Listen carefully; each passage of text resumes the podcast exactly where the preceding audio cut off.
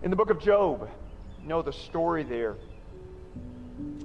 Job cries out in, in understandable pain, and he begins to demand of God an explanation for what is unfolding. Essentially asking God to explain, why is this happening to me? How is it that you're working through this? And he demands that the Lord of all creation explain himself. God begins to respond to Job in chapter thirty-eight. Then the Lord answered Job out of the storm. And he said, "Who is this that darkens my counsel with words without knowledge? Brace yourself like a man. I will question you, and you shall answer me. Where were you when I laid the earth's foundation?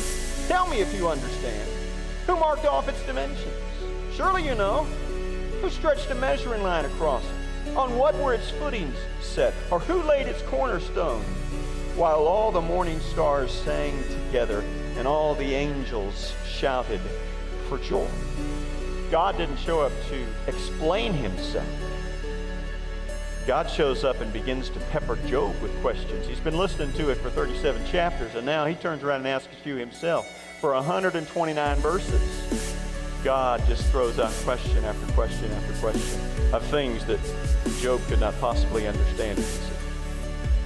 But all of these questions that God is raising to Job in those chapters point to a single truth.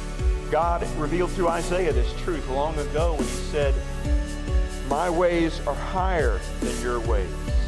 My thoughts are higher than your thoughts." Remember how the book of Job ends? And not, not the epilogue where he gets everything back, but before that. God appears to Job in the storm. Job has been challenging God for thirty-seven chapters. God appears to him in the storm, and then God turns the tables on him, and he begins to say, "Well, where were you when this happened? Can you explain this? Can you understand that?" But at the end of the day, God never answered Job's question. Why is this happening? Job died never having known why.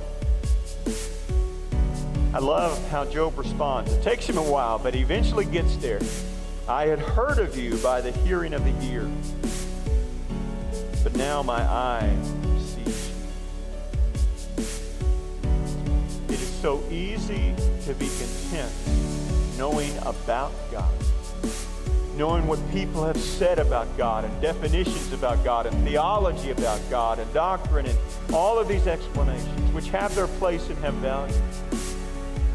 But if we are satisfied knowing about God instead of walking with God, then we will be disappointed, because we need that closeness of relationship with him.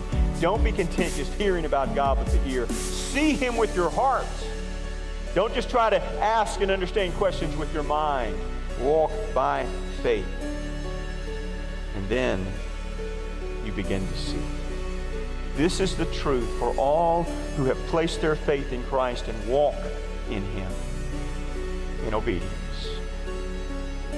that you never walk alone. That is mysterium tremendum.